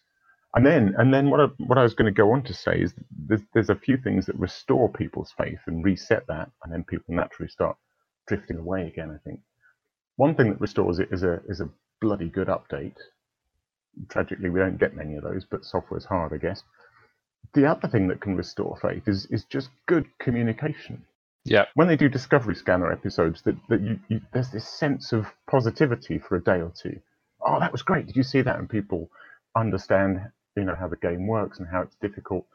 And despite all their claims about trying to communicate better, they're still just not. And and I really think that's that's still a major issue that they if they just communicated more, it, it would um, it would be better. So, Vareen, do you want to just jump quickly. in there? There's a there's something recognised. Um, I'm not a psychologist, but uh, something I have read is that um, humans tend to um, we tend to uh, move towards confrontation uh, when we communicate over text, and we tend to seek consensus and, and seek agreement when we communicate verbally. Um, and there's lots of experiments been done on people sort of communicating over video and over phone versus over text. And generally, it's it's demonstrably true that when when you're communicating over text, things will generally de- ah, degenerate into a flame war. Um, and all you have to do is put people in the same room or in a voice call, and immediately they start seeking consensus. And you can see that in communication about game development. Like you don't see LaveCon degenerate into slanging matches and people accusing the devs of, of you know, abandoning the game. It's it's a big love-in. Um, whereas the forums is all text-based, and obviously it tends trends towards um, uh, negativity. That's it. right. Um, Kurgle. Um, I was just going to say, I think the the Frontier community managers are excellent, but I do feel like it feels to me watching their streams frequently that they're a bit hamstrung on. Like you can tell that they know what people want, and I don't mean new feature answers, but you can tell that they know what the questions coming at them in chat are about, and they will quite often either have been briefed to ignore them, or they're ignoring them because they don't have answers. And I just feel like maybe Frontier could do with being a little bit looser in how much they're prepared to share with the community, and they might get a bit more goodwill from that. Obsidian Ant. And I think uh, you know I've dealt with the Frontier, uh, both both the developers and the um, community team a lot, and I think they're absolutely great. They do they do a very good job, and they're very nice people. And they've even people higher up in Frontier. I've talked with them from time to time, and they're genuinely great people. So wherever there's an issue within the company, and there, there does seem to be one, it's perhaps to do with the uh, internal processes. There's there's something going on somewhere that's causing some of these issues that we're all seeing. I think. I don't think I'd, I won't put it down to any one person because they all do a good job and they're all uh, decent people and they're all uh, nice to deal with and nice to talk to. And I think on live streams they're good. Um, I agree with the point just now that when you hear them on live streams, they seem to be a bit hamstrung. So definitely something somewhere, and whatever that issue is, it's spilling out a little bit and uh, causing some of these issues that we're seeing. Psycho Cal. What would you like to say? Well, we've all been, you know, at different community events. Certainly, everyone in this room has been, and we've enjoyed that kind of relaxed, pa- unparalleled access to devs, to members of staff, to, you know, getting to call the likes of Zach or Ed or Bo uh, or any of the new staff. Although we haven't really had um, Stigsy on yet, we, we need to get some more of the community back in. Well, although we do keep opening that door and offering the the platform for them to come and join us. Uh, we also appreciate that they're busy, but I think you know what's changed from when Ed was around. I think there is a hesitance now, or there's some kind of um, process that's getting in between the access to these guys uh, in in the kind of uncontrolled manner that we're used to, which is come on the show and have a chat. Now it's more on the lines of well, what is it you want to chat about? There's more, more controls in, and I think the the leaks that have come out of Frontier have had a far bigger impact on the their freedoms um, for being involved in the likes of a podcast like this, or um, I'm not sure if Obsidian has any uh, issues. They're slow to respond at the best of times, anyway, as you'd expect with a company where you're coming along with a request from left hand side. Um, but that that delay can be too long, and it leads uh, content makers and content providers to go out on a limb and we come out with our facts then we miss out the points of the changes that are actually coming in and you don't have access to that. You'll have the the sort of standard answers of uh, can't say anything about that just now or we'll get back to you on that. There you know it's it's like there's a disconnect between the games development, the community teams, and then the community. Whereas there never used to be. It used to be like the community team was just an extension of the community. You could ask them a question, and they would like, "Oh, I don't know that one. We'll go and find that one out," and then they come back with a response. Whether or not it's just a case of we have been spoiled rotten with the efforts that Zach and Ed, when they were a much smaller team, had the ability to do for us, and when there wasn't other games and IPs going on, um, this just might well be a, a, a sign of the success of Frontier and the need to control the message that's coming out. And unfortunately, what that often tends to do is when you're used to that unprecedented access to be able to just pass a comment off uh, and get a response back within you know a couple of days or even sometimes a couple of hours, you become quite spoilt. And when that's taken away, it's very natural to feel that something is wrong, which it might not well be. It might just be these new processes, the, the amount of work they've got to do. They've departmentalized. You know, we could have had Ed and Bo on for a chat. Now well, they're not involved in the same project. Well, it's not there at all, but you know, you could get Will on, um, and then you're looking at the different community teams for each game. So you, you know, there's no point in talking to Bo from that point of view, even though she's become a friend of the community. Um, it kind of feels that it's become departmentalized as opposed to that very social interaction that we were so used to and spoiled by in the past. So kind of like siloed then. Yeah, it's it's just and I completely understand because I mean, um, we were at ECM when the the the leak came out, and to see the Frontier staff's faces change from one of being relaxed and enjoying an event to having to slip into what you could only describe as work mode. You know, that way you're having a beer with your pal and you say something like, How's your gran? And you can just feel that the conversation's dropped because their gran died two weeks ago or something like that, you know, and you just brought up the elephant Nice in the room. But you know, you get that uh, expression of shit has hit the fan. I can't tell you about it because it's serious, but it's not serious. And watching them trying to control something that, frankly, is a betrayal of the community to Frontier. You know, when we um, take these uh, kind of leaks and, and and then fluff them around, uh, it's kind of like. Yes, okay, there's a journalistic point of view that you can take, but there's also, you can't consider them friends and act like they're your friends and then drive your uh, full blown podcast over their back. Um, so I think, you know, that that's caused uh, a degree of they have to be considered. I mean, also, as much as anything, you know, anybody that works for a business, you say the wrong thing, and the next thing you know, you're plastered all over social media, and uh, you're being likened to some kind of Nazi, or you're you're uh, doing something that's uh, anti this or anti that, and therefore you should be burned alive in your offices, and no one should ever buy your games again. Uh, that is the the environment that they work in, and they've done it beautifully well. And I think, you know, the quiet is just the sign of things having to be more guarded now and having to be more de- departmentalized. And you know what? It sucks because we miss them. Right, Ben.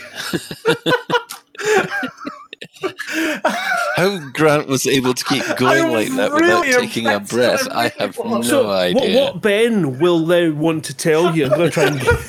no. so, I mean, when you were talking to Ed before, you know, um, you always. Uh, no. Hold on a sec. Come on, I'm gonna get on a train. Oh no, I'm gonna get on a bus and drive up to Glasgow. And Grant will still be on this point. Oh, good, yeah, absolutely. Yeah, well, just before he carries on, then just jump in there, Ben, please. I was I was going to say, do you not think though that yes, this leak that came out at ECM was a dick move, and Frontier probably have had things tightened up since then, but they've been pretty damn tight-lipped, frankly, since what Yeah, to- totally agree. With that. Uh, since uh, since Yeah. 3.2, yeah, I think since 3.2, everything, the reaction to 3.2 was that harsh that I feel that they, they really tightened down the communication from that point on. Yeah, great point. Yeah, I was just going to react to what Cal was saying. As Cal, I completely agree with what you said about the community management side of it. Um, however, I believe there is zero excuse for not cracking down on cheaters, exploiters, the toxic elements, and all the stuff we're seeing. And how many times we had power play people on talking about botting? How many times have the people exploited the guts out of a credit exploit and not had that taken away? There's an integrity of the game itself that needs to be guarded. And it's not a community management thing. It's they say we value our players' time and we want to make sure that people who abuse and disrespect the players' time are dealt with. And it's no excuse for not dealing with it.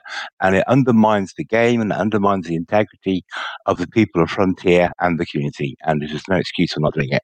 So, Lorraine, do you want to come back on that? Two, yeah, t- two points. Um, one, the um, uh, with regard to communication, um, I think I, I still think I've always thought that the big problem about Frontier's communication is that they, you could say that they over communicated back in 2013 and 2014. Essentially, what happened is they lined up and made videos talking about how we were going to bo- be stowing away on each other's ships and flying around atmospheric planets and chasing big dinosaurs around and all this sort of thing. Every, not just David Bra- Braben as off the cuff comments. These were every single dev lining up on videos talking about how much they couldn't wait to do that, and then completely clammed up and now refuse to even talk about the future of the game. That is the context in which we have to view their communication. Like, you know, yes, the community have a a uh, an unpalatably uh, voracious appetite for leaks, and yes, that puts Frontier in a very difficult position.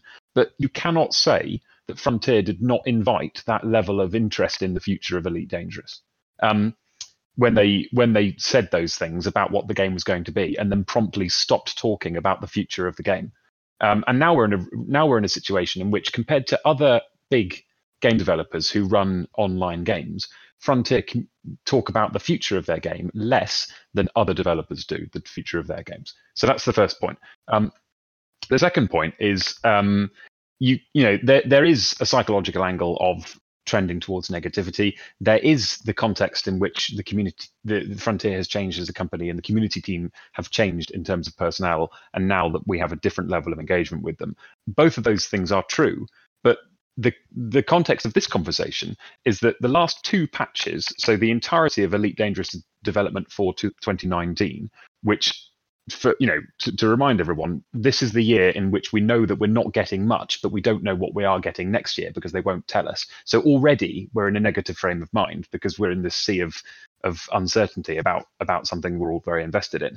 Um in that context 2019 has had two updates one of which was small and introduced probably more bugs than any other update to date um and the next one was even smaller and introduced even more bugs um, and I am baffled that the, the this latest update didn't have a beta period. You know, we, everybody at Frontier saw what happened last time, the the April update. It, you know, it, it wasn't a secret that it was a buggy mess on release. It would have been so easy. Well, no, I can't say that. I don't know how easy it would have been. It it from the outside, from a position of ignorance, it appears that, that a beta period would have been a very very sensible thing to do, and all of this could have been avoided. So I, I feel like the you know what what Alec and um, and Kurgle, uh, sorry, and, and Psycho Cal said is both true, but it, it, we, we can't forget that that is the context in which we're having this conversation. Yeah, well, um, I'm going to, to go on the other side of because, and I don't mean to white knight, but I do feel I do I do have to defend um, some of the developers, it's, especially um, it's you see from my point of view as a as a development developer myself, I know that you can't test for everything. And uh, yes, they, they should have uh, a quality um, quality department should be able to handle that, but you cannot test for every single combination that everybody's got.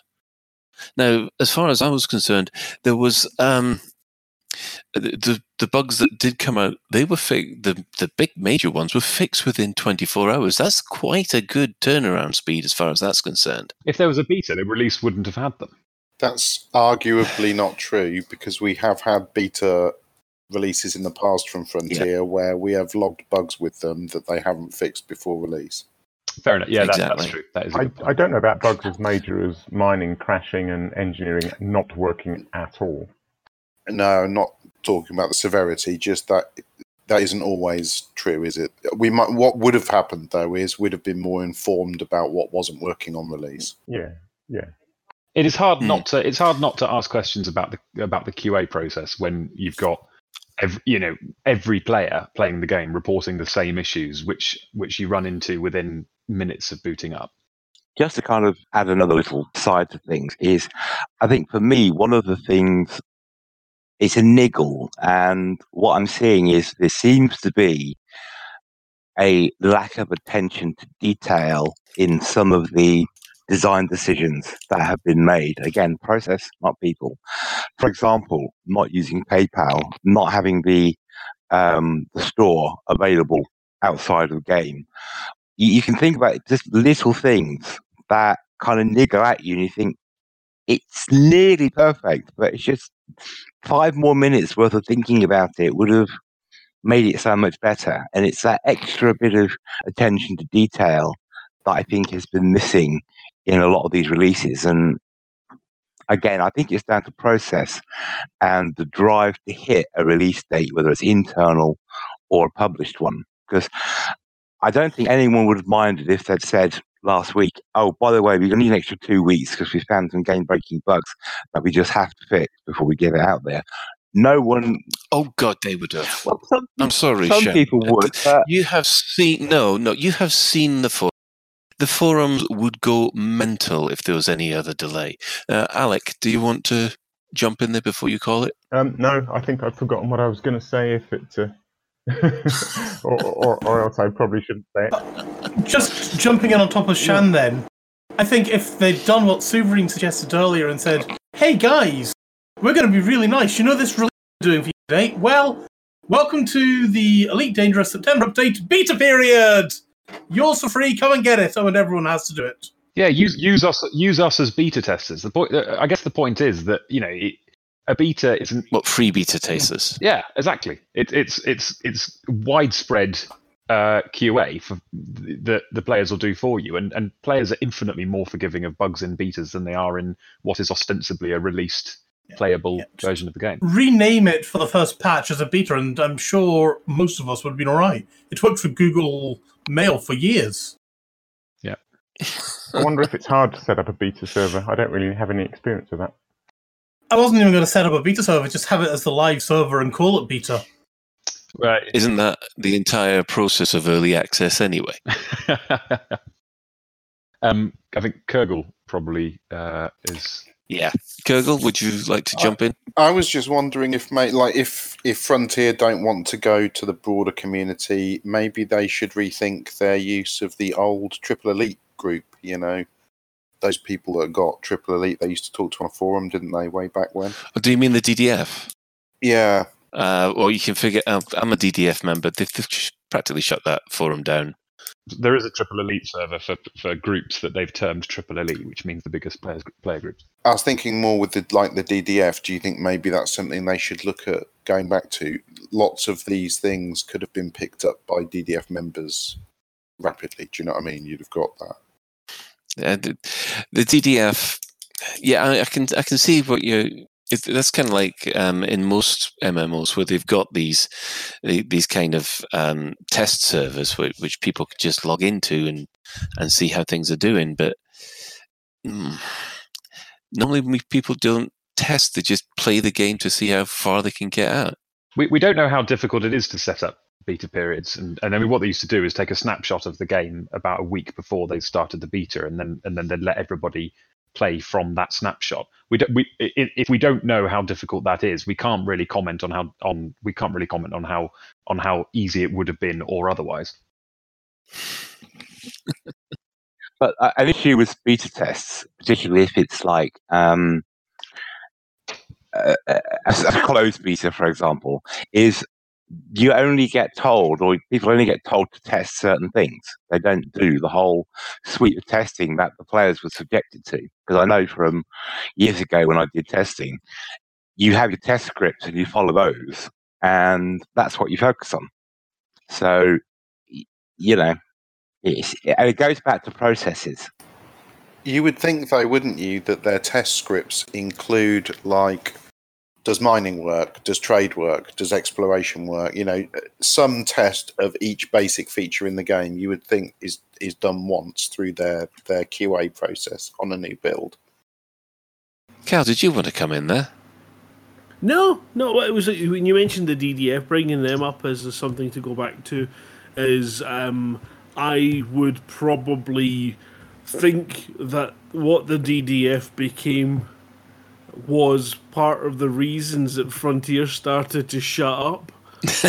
um, I mean, I think I think that the, the, you know the, the, if you want to make as little progress as possible, and let's face it, in this political climate, this is very apt as well. If you want to make as little progress as possible, put it to committee. and um, I think you know, I, I do. I, I mean, I was, I was just thinking it through. When did they start to sh- to clam up?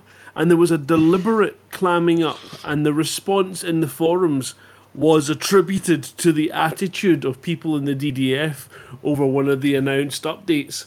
Um, and, and Ed had put out an impassioned, an impassioned plea to try and temper the entitled bastards, of which I include myself, from just moaning, um, that's not what I want from my game. It's not your fucking game. And I think, you know, that possibly a lot of the silence that we're experiencing is Frontier going, it's not your fucking game, shut up. You're only allowed to play it because it suits us to have you play it. Other than that, it would just be David Braben and Mike Brookes playing, you know, CQC in the background for days on end. Um, yeah, so I don't think the DDF. I think that, yeah. But the problem is, if you if you if you're surrounded by by yes men and yes podcasts, and you're not held to any kind of criticism, um, where criticism's fair and balanced and thought out, and um, suggestions are put forward of other ways to do it. Like, for example, the very first time they mentioned what the intentions were for traveling around the universe via a set of waypoints, and everybody was like, "Whoa, whoa, whoa!" For once, we were all united and there was so many uh, in the DDF when it was valuable, when it was good. There were so many amazing minds putting forward suggestions and ideas to Frontier in a way that they were accepting and working through that created that synergy that we've had with the Frontier and the developers. And then you start to see that you know it becomes a company again. Uh, it goes away from being a public project where we're all involved and feeling like we're involved and feeling like we've got valued opinions. Um, you then see the likes of staff change. You know, you lose those guys that were there that you were used to, and now, you know, it's difficult to know who's doing what in Frontier unless they happen to come to LaveCon and stand up and I'm the sound designer, I'm this guy, I do this. Uh, which is why I think the likes of their involvement in these community events is critical to continue to allow us to feel connected.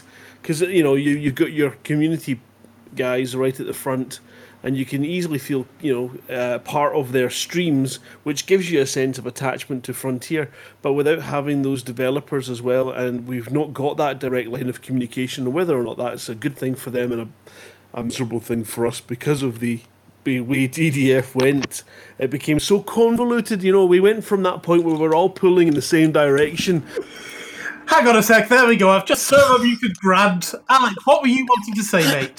we have guests. Right. It, it was yeah. a little thing really on beta testing. It was just it, I can't remember where this was, LaveCon or somewhere, and I, I learned something which uh, quite surprised me, which is that the server that they test the game on before they release it to the community, you know, and then it goes live, is in some ways quite significantly different from the server that we play on. You know, which is quite surprising for a test environment. So, you know, they were explaining why certain bugs slipped through, and it and it's basically because it was a different machine and different architecture. Um, I don't know a bit about that stuff, but it's so I, I think there's a lot of things about the game that we don't understand. You know, as I mentioned before, things like Discovery Scanner are often very enlightening.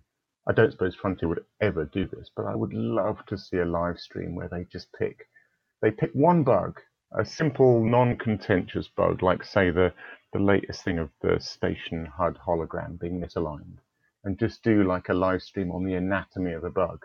What caused it? How did we diagnose it? It would just be fascinating to know how difficult it is to test these things and how difficult it But is to fix them. That's that's detail though, isn't it? And Yeah. one of the things I'd love to see is Frontier now to do an AMA and do a proper AMA not just keep answering, oh, we can't talk about that or soon TM or whatever. Just Yeah, these things aren't going to happen, are they? Yeah, I mean, just a genuine AMA where we get to, like, like you just said, like the anatomy of a bug and why was this certain decision made? Why, you know, just basically uh, ask them not to justify in some kind of entitled way, but just because we're interested to, Yeah, to, to yeah. know what kind of goes on. It would help to understand. It, it really would, but I don't. And going back to what Cal was saying, I just don't see that level of communication happening, other than playing them for the drinks at LaveCon and ho- and hoping you get lucky. It's difficult because we are in effect just customers, and yes, we've been engaged with the with the with the company, and there may be a sense of entitlement, but I don't know. I, I would just like to know more detail about things that goes on because I think by revealing the detail, that's how you start to rebuild confidence in the processes. Oh, he had better not, Ben.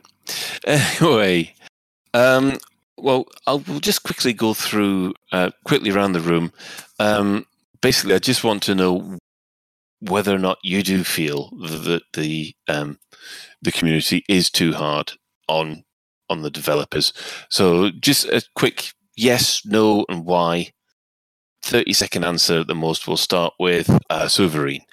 No, because I feel like the uh, Fr- Frontier don't engage with the community over a over a um, a particular uh, problem that they have, and therefore the community, because they don't feel they're being listened to, become more vocal and and it de- and it degenerates like that in a cycle until it's rudeness. And it could have been, and if it was addressed, and if if people's gripes were addressed earlier, it wouldn't. You know, it, the the the air of positivity wouldn't be lost. Is is my take on it. Okay, uh, Commander Kurgle. Uh, I don't think the community is too critical because I think it's mostly a reflection of how passionate the players are about the game, and I don't. I think if they if they were so disinterested in it that they wouldn't voice their complaints or where they think things could be improved, then you've got no market, have you? So definitely, I think criticism is good. Um, Alec. I think generally we're okay. I, I think in the week after a patch, we're probably too critical, and just in turn, not just critical, but you know, abusive, as has been mentioned. Uh, it, it's it's patch week, you know, and week after patch week, it'll it'll calm down, and, and the stable levels of feedback are, are fine. I think. Uh, Commander Obsidian Ant. Yeah, I think generally the community is absolutely fine in what they're saying. There's reason for it and there's cause for it. I think individuals, on the other hand, can be a little bit too harsh. I don't think people really think about what they're saying or care about what they're saying. It's it's two different things. And uh, another issue aside from that, uh, if ever Frontier released an update like, or any update, really, regardless of whether it went positive or uh, negative, and that very same day or the very next day, there was absolutely no threads about it on the forum, no threads about it on Reddit, or no videos on YouTube. Then I think that'd be the time to worry. uh, Commander Edelweiss. I think we're too harsh on the developers because, as has been said, they're human beings too, and they are such passionate, such nice people. And by developers, I'm also including the CMs, the testers, everyone working at Frontiers. Um, we're too we're too personal in some of our attacks against them. Uh, death threats against Sandro Sammarco, for example, is That's just all. is unexcusable. That's disgusting. Yeah. On the other hand, are we too mm, harsh towards Frontier Development as a company with what they do? No, I don't think we are. But it comes from a place of love. Hmm. Okay. Uh, Commander Psycho Cal. And if they were to sort of do any of those five points that I've just listed on my 10 point scheme, that would solve all the problems. And what, sorry? Oh, sorry, I was still. I was Still I was going, were you? Still going. Are we too critical? No. Uh, are certain individuals? You know, it's one of these things where you say, you know, guns don't kill people, people do. Um, you just kind of think, no, uh, it's still, you know, there's still dicks that will kill people. Therefore, there are still people who are going to take what should be criticism and make it abuse, and uh, they're always going to be arseholes no matter what. So, um, I think the community in a whole are still showing a passion when things don't quite go their way, and it's important um, to have as loud a feedback when things do go their way and are awesome, and as much as it is to have the negative feedback. So I don't think we're too negative. Um, I think maybe there's just some very loud voices that are getting uh, an unfair um, amount of coverage because they're shouting the abuse louder, and therefore, you know, they get the attention's easier. You know, it's easier to sort of, you know, if you've got a new product to sell, all you got to do is uh, set fire to a small nation, and um, your product will be on front page. You mean someone who goes on and on and on and on and on? Okay, Commander Shan, what is? So I'm Psycho gonna leave Cal. the, I'm going to leave the, the final point up to you. Um, I think in general, yes, we are too harsh on frontier developers in the people. So that echoes what Ben said. However, I absolutely believe we should, as customers and as um, people who care about the game, hold Frontier to account for some of the inaction that has resulted in um, some of the effects within the live game. I, I think I'm yes, know I'm banging on about it, but there's there's the people who do the developers and they're passionate, and I think we are too harsh on those generally. But there are certain things that I think we should say, why hasn't this been done? Explain this because it's our time that we're investing in this game, and it's our money that we're invested in the game, and we just need to know it's it's under the care of a careful steward, not someone who's abdicated responsibility. Here, here. Great point. Right. Well, um, that wraps this this up for um, for this week. This uh, this uh, discussion.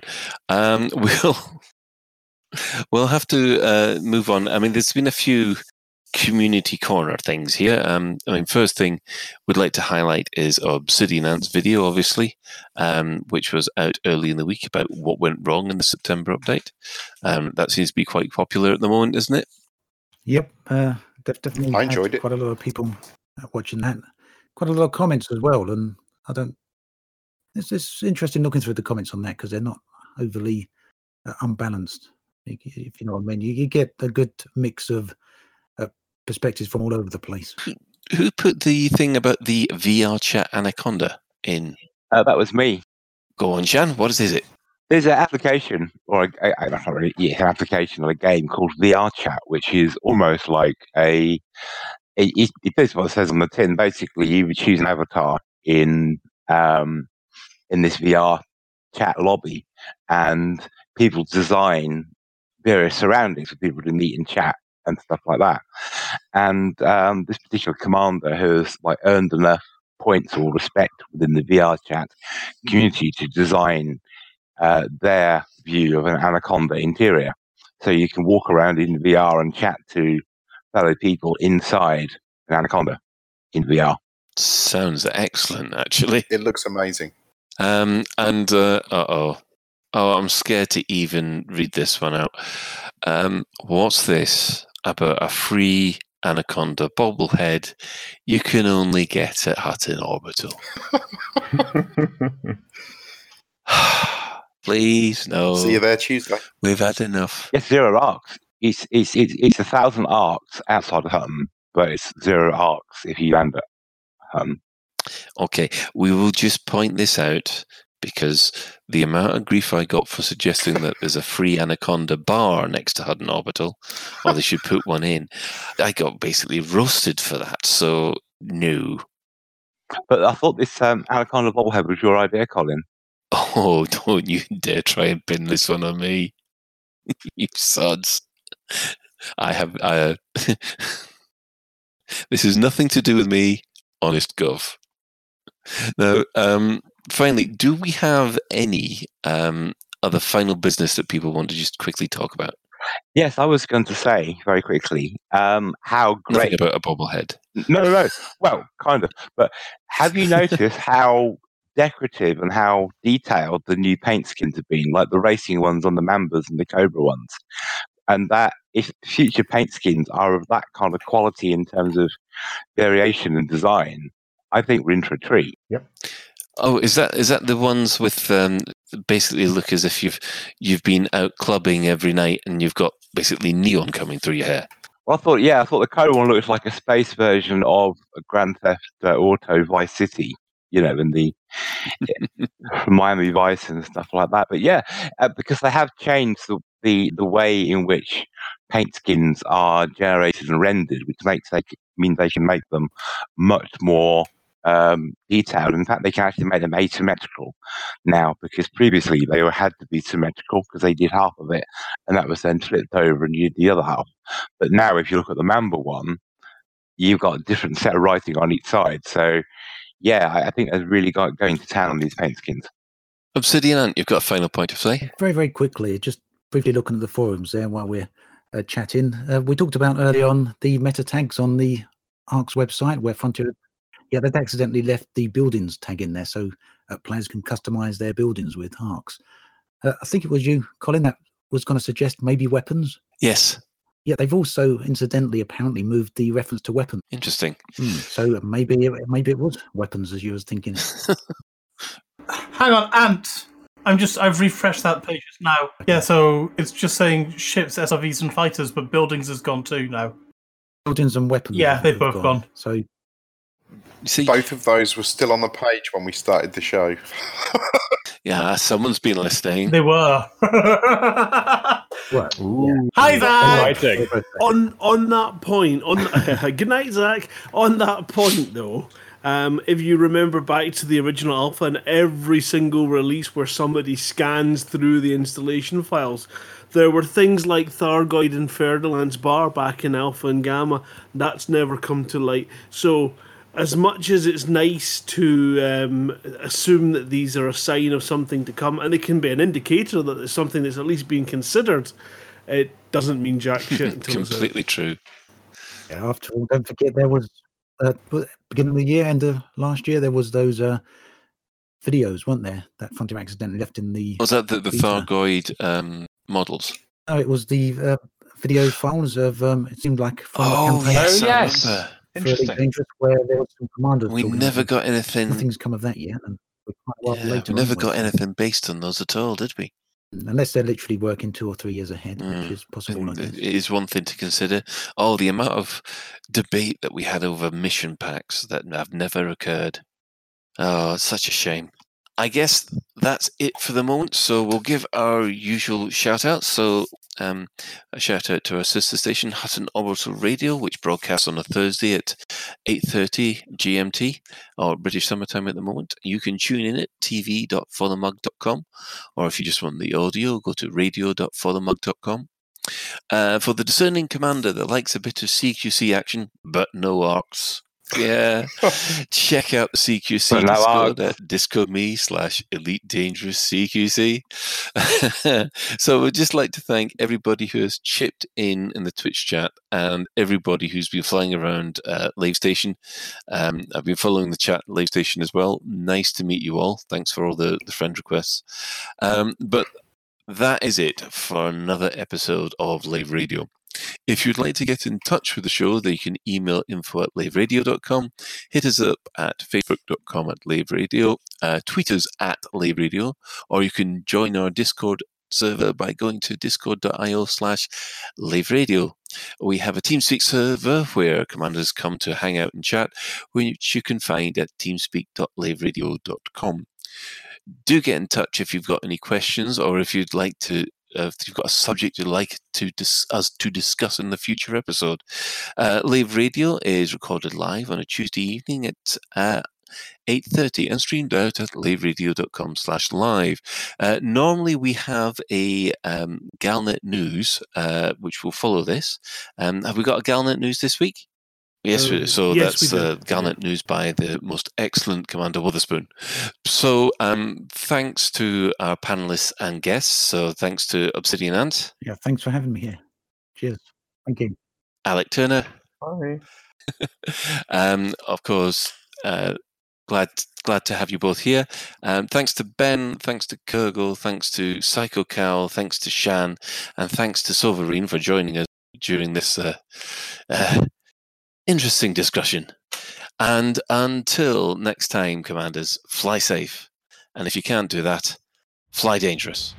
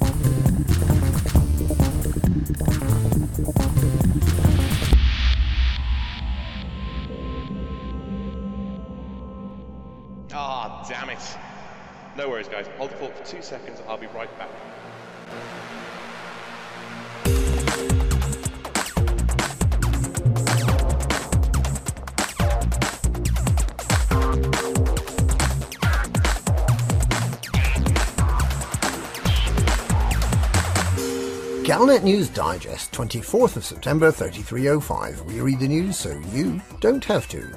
In this week's news, sponsored by ARX, the easy way to buy cosmetic enhancements. Pain in the ARX. Power play leaders endorse ARX. Pilots Federation applies sticking plaster. Shipskin switch surprise. Theo Acosta makes learning to drive easy. Pain in the ARX. The Pilots Federation has been accused this week of pushing ARX like their Onionhead, with a free Thargoid bobblehead to get commanders started on the ARX store habit, with tiny amounts of ARX given away to members as they fly around the galaxy. Links to the ARX store have been installed in three different places on the system boot screen, in the main menu, and in station services, and are designed to stick out like a sore blue thumb. Commanders requesting permission to take off receive a new automated message from docking control. Have you remembered to buy some ARX? The Pilots Federation is also experimenting with strawberry and bubblegum flavoured ARX. A spokesperson for the Pilots Federation rubbished claims that it's acting like a drug pusher, pointing out that the points of sale for ARX have all been coloured an unobtrusive blue to make them all but invisible to underage commanders, and that anyone buying ARX must provide their name, address, credit card details, bank account number, and PIN to allow the Pilots Federation to confirm their age and also to allow the Pilots Federation to empty out their bank accounts. The spokesperson observed that if commanders don't have any money left, they can't spend it. She also added that market research has shown that the bubblegum flavoured ARX do not appeal to younger commanders and that the flavour is intended for a more sophisticated palate, which means commanders who played the original elite. Whatever that is. Power play leaders endorse ARX. A correspondent claiming to be Archon Delane has uncovered a new range of advertisements for the ARX cosmetic currency. Six of the power play leaders have endorsed the use of ARX and will be appearing on holovid billboards throughout the galaxy. Li Yong-Rui, Zemina Torval, Aisling Duval, Pranav Antal, Denton Patreus, and Edmund Mahan will appear in the advertisements and are believed to be receiving a hefty payment in return for their endorsement, although they deny that they've been forced into this move as a result of declining interest in their powers. Mahan is the only head of a superpower to take part, with Hudson and Lavinia Duval declining to cooperate. Archon Delane, Felicia Winters, and the semi-retired Yuri Grom are also not taking part. The advertisements are expected to appear just as soon as the ARX store remains stable for more than a day. Pilots Federation applies sticking plaster. The Pilots Federation have rushed to fix some of the problems introduced along with the ARX cosmetic virtual currency. So far, they have managed to fix Blackadder's Kiss of Death when mining, the problem with engineering modifications seemingly disappearing from stored modules, and commander stats are once again appearing in the codex. More fixes will come soon, along with the welcome opportunity to download a multi-gigabyte new version of your ship's flight control software. Ship skin switch surprise. A couple of intriguing oddities have been found in the galaxy this week. Commander Reaper reports that the Diamondback Explorer's salvage black paintback has mysteriously turned grey. And Commander J has found Davstott's secret workshop, the unscannable, invisible Celestial Performance Core. It's believed that trying to make the hamsters run even faster may have made the workshop show up on some scanners. Theo Arcosta makes learning to drive easy. The new Pilots Federation driving instructors tutorial makes learning to be a commander far more accessible than ever before. Let's hear him introduce himself. Welcome to Morton Dock. Uh, make yourself comfortable while we finish some preliminary ship checks. My name's Theo Acosta, and I'll be running your Pilots Federation evaluation. Most pilots assigned to me earn their license, so as long as you follow my instructions, you'll be a commander in no time. Arcosta handholds you through every step of his tutorial, teaching ship maneuvering tips and tricks, basic combat and navigation, culminating in Commander's first hyperspace jump. It's completely safe because he takes control to make sure you can't possibly do anything silly like crash into the star at the other end. Technology has made the task of leaping between star systems appear trivial. Never let this simplicity distract from the marvel humanity has achieved. Arcosta makes sure you use minimum supercruise speed as you leave the star and head towards your destination.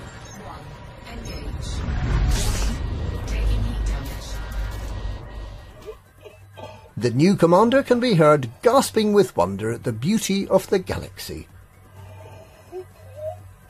What a wonderful introduction to the vacuum of space. Congratulations, Commander.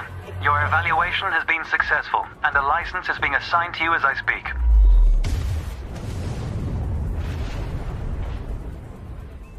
Fly safe, Commander. And that's this week's Galnet News. Don't forget to buy your ARX at all good online stores now.